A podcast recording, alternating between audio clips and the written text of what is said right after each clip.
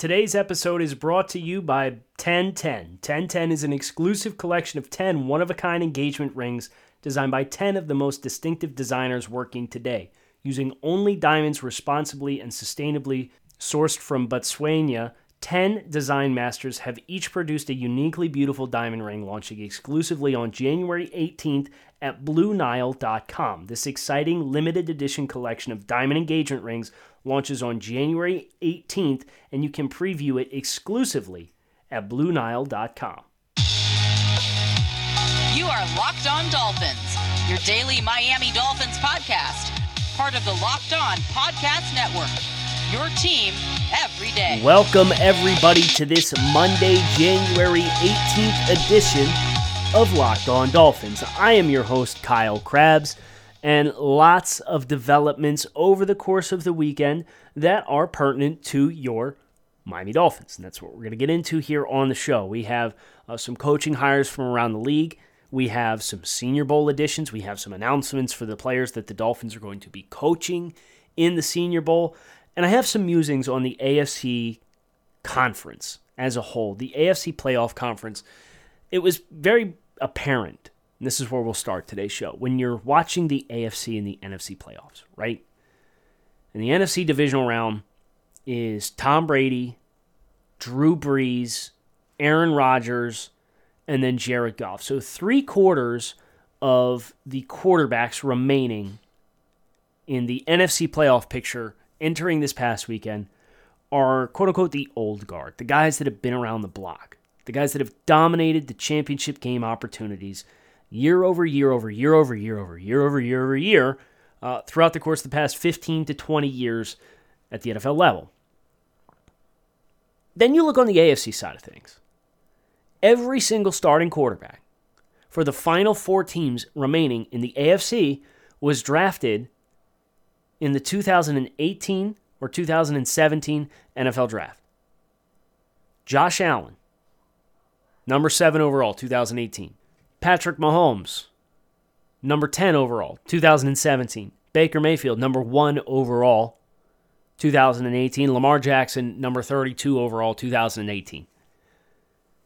The AFC very suddenly uh, has experienced a power vacuum uh, with the departure or regression of a lot of the quote unquote old guard prominent presences in the AFC. You know, Tom Brady leaving to go to the NFC.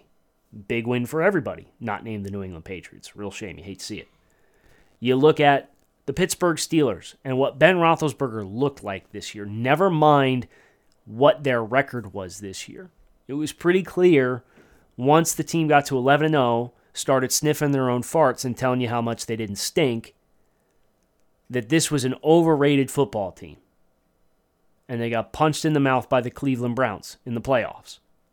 And Ben Roethlisberger looked like a complete and total shell of himself for the entirety of the season, to be honest. Philip Rivers with the Chargers going to the, the Colts, another quarterback looking like a shell of himself. All of your quote unquote usual suspects, they're gone, which leaves this wide open field in the AFC. And I ask myself, where do the Dolphins fit into this picture? Where are Miami's forecasts moving forward? And, and regardless of what their offseason looks like, with how they've aligned their assets, the, the age of their roster, the coaching staff being what we believe it is, Miami is very well positioned to be relevant. But can you be a winner? Can you win? Can you avoid becoming an also ran who is a consistent presence in the postseason? Because the Cleveland Browns appeared to have hit a home run with the hire Kevin Stefanski, Baker Mayfield, number one overall pick in 2018. That team's not going anywhere. The Baltimore Ravens, consistently, routinely well run football team. They're not going anywhere. Pittsburgh may experience a little bit of a purgatory situation at quarterback, but they're never going to be bad. The Buffalo Bills are not going away. The Kansas City Chiefs are not going away. The Indianapolis Colts are another team. Maybe you have a quarterback purgatory situation on your hands. But the AFC is going to be very competitive over the next three to five year window. And where Miami fits in that depends on how big of a home run, ground rule double, slow roller up the line, or complete strikeout they hit this offseason. I'm not going to sit here today and implore the team to go in any one individual direction. Uh, but what I would ask this team to do this offseason is to be bold. I thought drafting Tua Tagovailoa, when you considering his medical situation and the uncertainty in the pre-draft process at number five, was bold. We will see, time will tell, just how much that decision pays dividends. But no matter what direction they go this offseason, whether it's super aggressive, whether they, they aim high uh, in the draft and they make ambitious selections, you know, do you do you run the gauntlet with Alabama players and try and become Crimson Tide Southeast? Do you make a, a trade out of the number five pick, um, try and get better value, and, and you're unashamed about taking Najee Harris at 18 overall? You know, it's bold. Do you sign Allen Robinson to a $20 million a year contract? Do you trade for Deshaun Watson? Like, regardless of what direction they choose to go, be bold because the foundation's now been established. Miami's defense, the core of this team, the identity of this team, is in place. And Miami has, despite the letdown week 17, I do think the Dolphins have a potential championship caliber defense on their hands. We went through last week the punch list of the things that need to get better nickel corner, designated pass rusher, inside linebacker. You improve in all three of those areas, this roster defensively is going to be able to, to win a lot of football games. How do you create explosive plays? This was another thing that we had mentioned last week. Steve Sarkisian, you know, everybody was all enamored about Sarkisian potentially being the offensive coordinator for the Dolphins before he took the head coaching job at the University of Texas. It's a coaching clinic lecture, and he's talking about, you know, you have to be able to manufacture explosive plays because to rely on all 11 players for a 10 to 12 play drive, that none of them screw up and execute at a high level, 12 consecutive plays, it's a really high ask. If you can generate and manufacture explosive plays, whether that changes with who's catching the passes, who's blocking, who's throwing, whatever. You know, we're not going to get into any of those hypotheticals today. The Dolphins need to swing for the fences because the power vacuum is present. Patrick Mahomes is always going to be here. Uh, but this Kansas City team, you know, we saw when we played Kansas City, they were there to be had and the Dolphins led a five minute stretch between the end of the first half and the beginning of the second half steamroll to 21 consecutive points. And it got real ugly real quick. The Cleveland Browns were on the precipice, even before Patrick Mahomes got hurt, of pushing Kansas City to the brink and extension. The Buffalo Bills were in a dogfight against the Indianapolis Colts in the wild card round a game the Colts you could argue should have won. Those are the top teams. Miami is not particularly close as far as their offensive depth chart right now, but the Dolphins can move the needle very quickly. And the Dolphins have one of the coaching staffs that we should trust the most based on the two year sample size and the trend lines of this team. So I just couldn't help but have that observation as I'm watching the AFC playoffs and say, wow, like these are not your usual suspects. Of course, Kansas City was the big breakout team last year. Buffalo playing in a conference championship game for the first time since 1994. Cleveland, had they would have won, would have been in their first conference championship game appearance since 1990. We were one Cleveland Browns touchdown. We were a Rashard Higgins fumble into the end zone away from having two teams play for a berth in the Super Bowl that had not appeared combined in an AFC championship game since 1994. Think about it. So the question for the Dolphins now is why not us? Why can we not be the next one? To buck the trend and make a run. And that all comes from what they choose to do offensively, what the hiring process looks like for offensive coordinator, and of course, what decisions they make from a personnel perspective.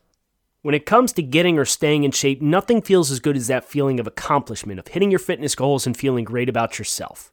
Echelon can help you get there. Echelon offers the next generation of connected bikes, mirrors, rowing machines, and their all new Echelon Stride Smart Treadmill. No matter what your favorite fitness activity is, Echelon gives you a fun and challenging workout from the comfort of your own home. Their world class instructors will motivate you on thousands of daily, live, and on demand studio level classes always available when you need them, and unlike their competitors, Echelon is affordable for everyone, and one membership lets up to five family members all work out at the same time. Right now, you can try any Echelon fitness equipment at home for 30 days. Go to echelonfit.com slash NFL to get started. That's E-C-H-E-L-O-N fit.com slash NFL to get started. The Dolphins personnel decision making process this offseason uh, just took a little bit of a turn this morning uh, because what the Senior Bowl has been doing throughout the course of the weekend is releasing the list position by position for which players on the Senior Bowl roster both the Miami Dolphins and Carolina Panthers will be coaching. Thus far, we've gotten through quarterbacks, running backs, wide receivers, and some interesting availabilities for the Dolphins. Starting first and foremost, with the addition that came through just this morning, this was not on the official ledger, uh, and we do not know which team is going to be getting this player, but Alabama wide receiver Devonta Smith has committed to the 2021 Reese Senior Bowl. So the Dolphins, uh, we still need to confirm what side of the fence he's going to be on. But nevertheless, he's going to be at the event, which is a, a, huge surprise. He was not on the initial announcements, and uh, he was not on the list of which receivers the Dolphins would be coaching based on Jim Nagy's first announcement. Uh, the receivers that were on the list for the Dolphins at the wide receiver position specifically, because that's where so much of our interest lies this offseason. Cade Johnson from South Dakota State, Demetric Felton, who played running back. He's kind of a gadget player for the UCLA Bruins. Nico Collins from University of Michigan, Ben Skowronek from Notre Dame slash Northwestern, Tylan Wallace, Oklahoma State, D'Wayne Eskridge from Western Michigan, Frank Darby, Arizona State, Dez Fitzpatrick, University of Louisville. What stands out the most to me? The names that jump the most to me. D'Wayne Eskridge, Western Michigan, Nico Collins, University of Michigan. Uh, Cade Johnson, small school kid, nice little route runner. Expect he's probably going to be a day three prospect. Demetric Felton, kind of a gadgety player.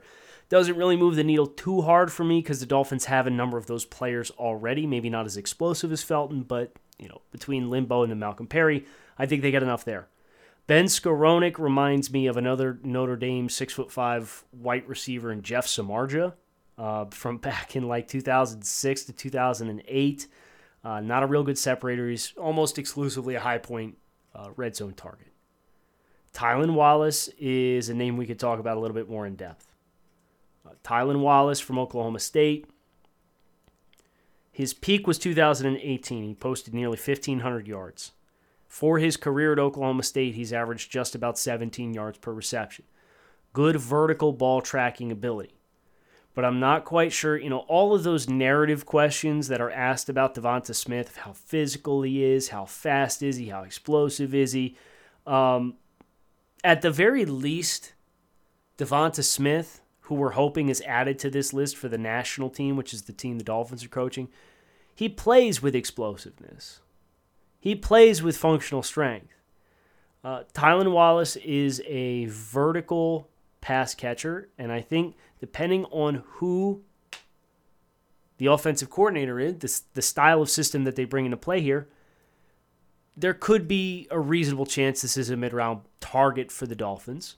But he's not super savvy as a route runner. Uh, he wins on go, on go routes and deep routes. And he plays an offense that is wide open in Oklahoma State. I'm not super enamored by him despite his production. D'Wayne Eskridge, 5'9, 190, uh, has an electric laser timed 433 40 yard dash on his resume already uh, that he ran with the program. At Western Michigan, he is lightning in a bottle. So you start thinking about potential run after catch targets, guys who can create and take catches in stride and create things and allow things to happen with the ball in their hands. That is D'Wayne Eskridge in a nutshell. So that is a prospect that excites me to have on this team for the Dolphins to be hands on with. The other one that does excite me, Nico Collins, University of Michigan. Uh, he is, if the Dolphins want more size, right? They want to upgrade, if they still want to maintain, we want size and physicality on the boundary or on the perimeter, and we'll go with more fluid guys in the middle of the field. Nico Collins is Preston Williams with all six Infinity Stones was the way I put it on social media. As far as he's six foot four, he's like 220. He's very explosive. He ran a 4.45 uh, at the University of Michigan. Uh, that was another electric time. You maybe add a little bit of time onto that. Michigan likes to juice their numbers a little bit. Uh, but very, very, very explosive football player. He's a little bit hidden because he played at Michigan, and the quarterback play at Michigan has been a dumpster fire for the entirety of his career there with the Wolverines. But I think there's a lot of potential for him to become a better pro than what he was college player. Um, he doesn't have the softest of hands, but neither does Preston Williams. So I compare and contrast him to Preston Williams. He's faster than Preston Williams. I would argue he's probably stronger than Preston Williams. He's more explosive than Preston Williams. He has better ball skills than Pres. Like you go through the list, he is a better version of this player all the way across the board. Probably going to have to be a second round pick. You know, maybe pick number 50 would be the spot to peg him. And you think about a lot of the really good wide receivers in the NFL, they are players that were targeted in the mid second round. You think about A.J. Brown with the Titans, was a mid second round pick. You think about DK Metcalf was 64 overall. Terry McLaurin from Ohio State was 76 overall. You go through the list, Allen Robinson was a mid second round pick. Opportunities to add, and, and there's going to be physical specimens there, and, and that's another conversation for another day as far as you know how the Dolphins choose to draft and address the wide receiver position. But uh, the Senior Bowl adding Devonta Smith, big win for the Dolphins. Now we just have to play the waiting game and find out what roster he's been assigned to. Built Bar is a protein bar that tastes like a candy bar. So whether you're looking for a healthy snack, a breakfast on the go, something post workout, or just like delicious things, Built Bar can fill the void for you. And best of all, Built Bar doesn't just taste good, it blows the nutritional facts of your typical protein bar out of the water. It's got 200 calories per bar or less up to 20 grams of protein per bar, 18 delicious flavors to choose from, and one seventh the grams of carbs and sugar of your typical protein bar. So if you're looking for a change up in your diet, visit builtbar.com, use promo code locked on, and you can save 20% off your next order of Built Bar. That's builtbar.com, promo code locked on to save 20% and find out what all the fuss is about for yourself. The NFL playoffs are here, and while the Dolphins are not qualified, it does not mean you cannot still be a winner this winter. There's only one place that has you covered and one place that we trust for all of your online sports bets betonline.ag. Sign up today for a free count at betonline.ag and use the promo code locked on for a 50% welcome bonus. Don't sit on the sidelines anymore. Get in on the action. Don't forget to use the promo code locked on to receive a 50% welcome bonus with your first deposit. BetOnline, your online sports book experts. The rest of the players the Dolphins are currently scheduled to, they'll be releasing another position group this afternoon here, but not as of the time of this recording, unfortunately. So we're just going to have to to play the long game and wait and see. Uh, but quarterbacks and wide and running backs for the Dolphins assigned for the Senior Bowl. Uh, Dolphins quarterbacks: Notre Dame's Ian Book, Texas's Sam Ehlinger, Arkansas former Florida Gator Feleipe Franks. The running back position, the Dolphins assigned Oklahoma's Rhamondre Stevenson, North Carolina's Michael Carter, and Virginia Tech's Khalil Herbert. Uh, Stevenson is an interesting name, really big physical back. Michael Carter is a really nice, kind of well grounded, almost gives you a lot of what Myles Gaskin gives you from a versatility standpoint, being able to do a little bit of everything. I look over on the other side of the fence and the the backs that Carolina got, there's none that I'm mad that we didn't get. And I look over at the, the Carolina quarterbacks, and there's none that I'm really mad that we didn't get either. Maybe Jamie Newman. So that's where we stand on the Senior Bowl front. Uh, we are a week away from everybody kind of descending into Mobile for this year's event. Uh, found out Devonta Smith got added to the roster. It's a huge win. Uh, throughout the course of this week, we'll kind of be periodically checking in on what Jim Nagy is releasing as far as what players the Dolphins get for the event as well. So we talked about everything other than uh, the Los Angeles Chargers, who are killing us with their head coaching hire. Chargers win called an audible. Everybody had been assuming Bills offensive coordinator Brian Daboll was going to be the head coach hire for the Chargers. What he did with Josh Allen, you extrapolate that to working with Justin Herbert, etc., etc. No, they didn't go that way. They hired Brandon Staley last night, and this is, you know, I, I, I don't want to spend too much time invested on like what others are doing, uh, but as we talked about a little earlier, this AFC conference picture for the next three years, uh, it's very crowded, but it's very open, and, and there's there's opportunities to be had.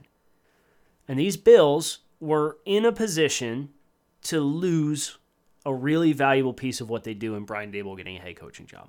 And the Chargers kind of went off the script. So now, if we are hopeful that Brian Daboll is to not be the offensive coordinator of the Buffalo Bills in 2021 and beyond, now you have two teams left to give you hope. One of them is the Houston Texans, and the other one is the Philadelphia Eagles.